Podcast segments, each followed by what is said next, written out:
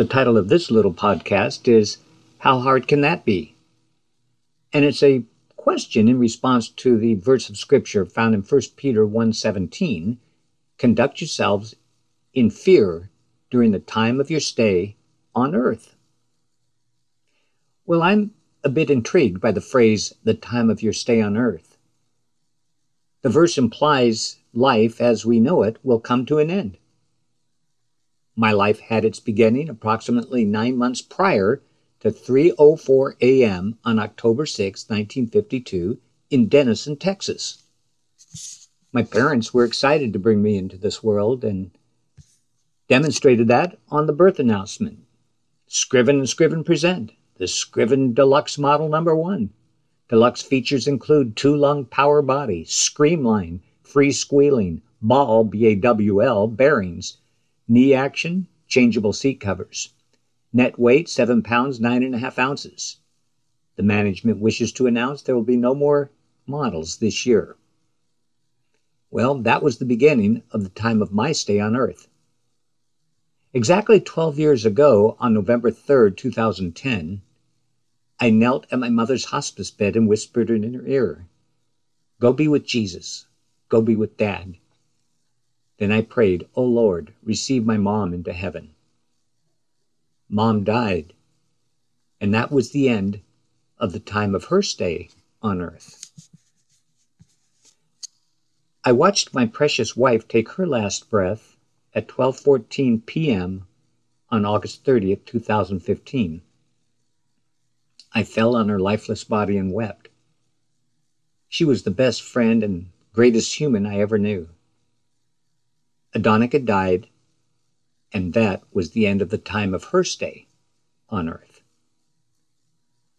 Like all my ancestors, grandparents, mom and dad, and wife, my life is just an eensy-weensy speck on eternity's spectrum, or continuum.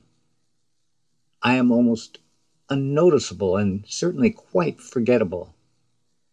No one will think or speak of me or find any evidence of my existence a generation or two after I'm gone. I'm a singular tiny blip on the E K G screen of history. As James once said, you're just a vapor. You appear for a little while and then vanish away.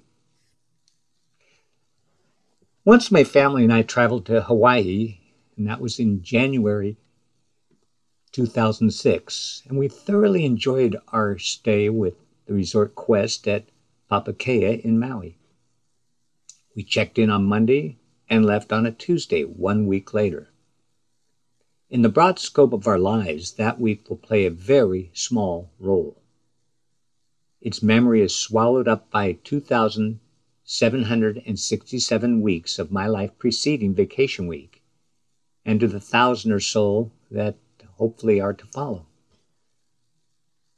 Similarly, my entire life is virtually lost in the infinite volume of eternity.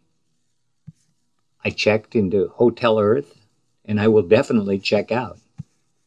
There's a beginning and an end to the time of my stay on Earth. Thankfully, God is a big God, and He is intimately acquainted with all my ways, according to Psalm one thirty-nine.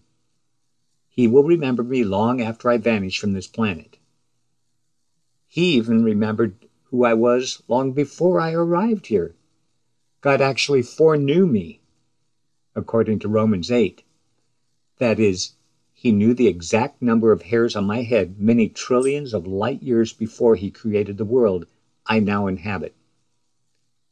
God's knowledge of me, well, it's incomprehensible, unimaginable, almost, but not quite, beyond belief. There's a beginning and an end to the time of your stay on earth. I knew nothing of the fact, or nothing of the first half of the eternity. I wasn't there. I only existed as a thought in the mind of Christ. However, I will enjoy the second half with Jesus forever and ever.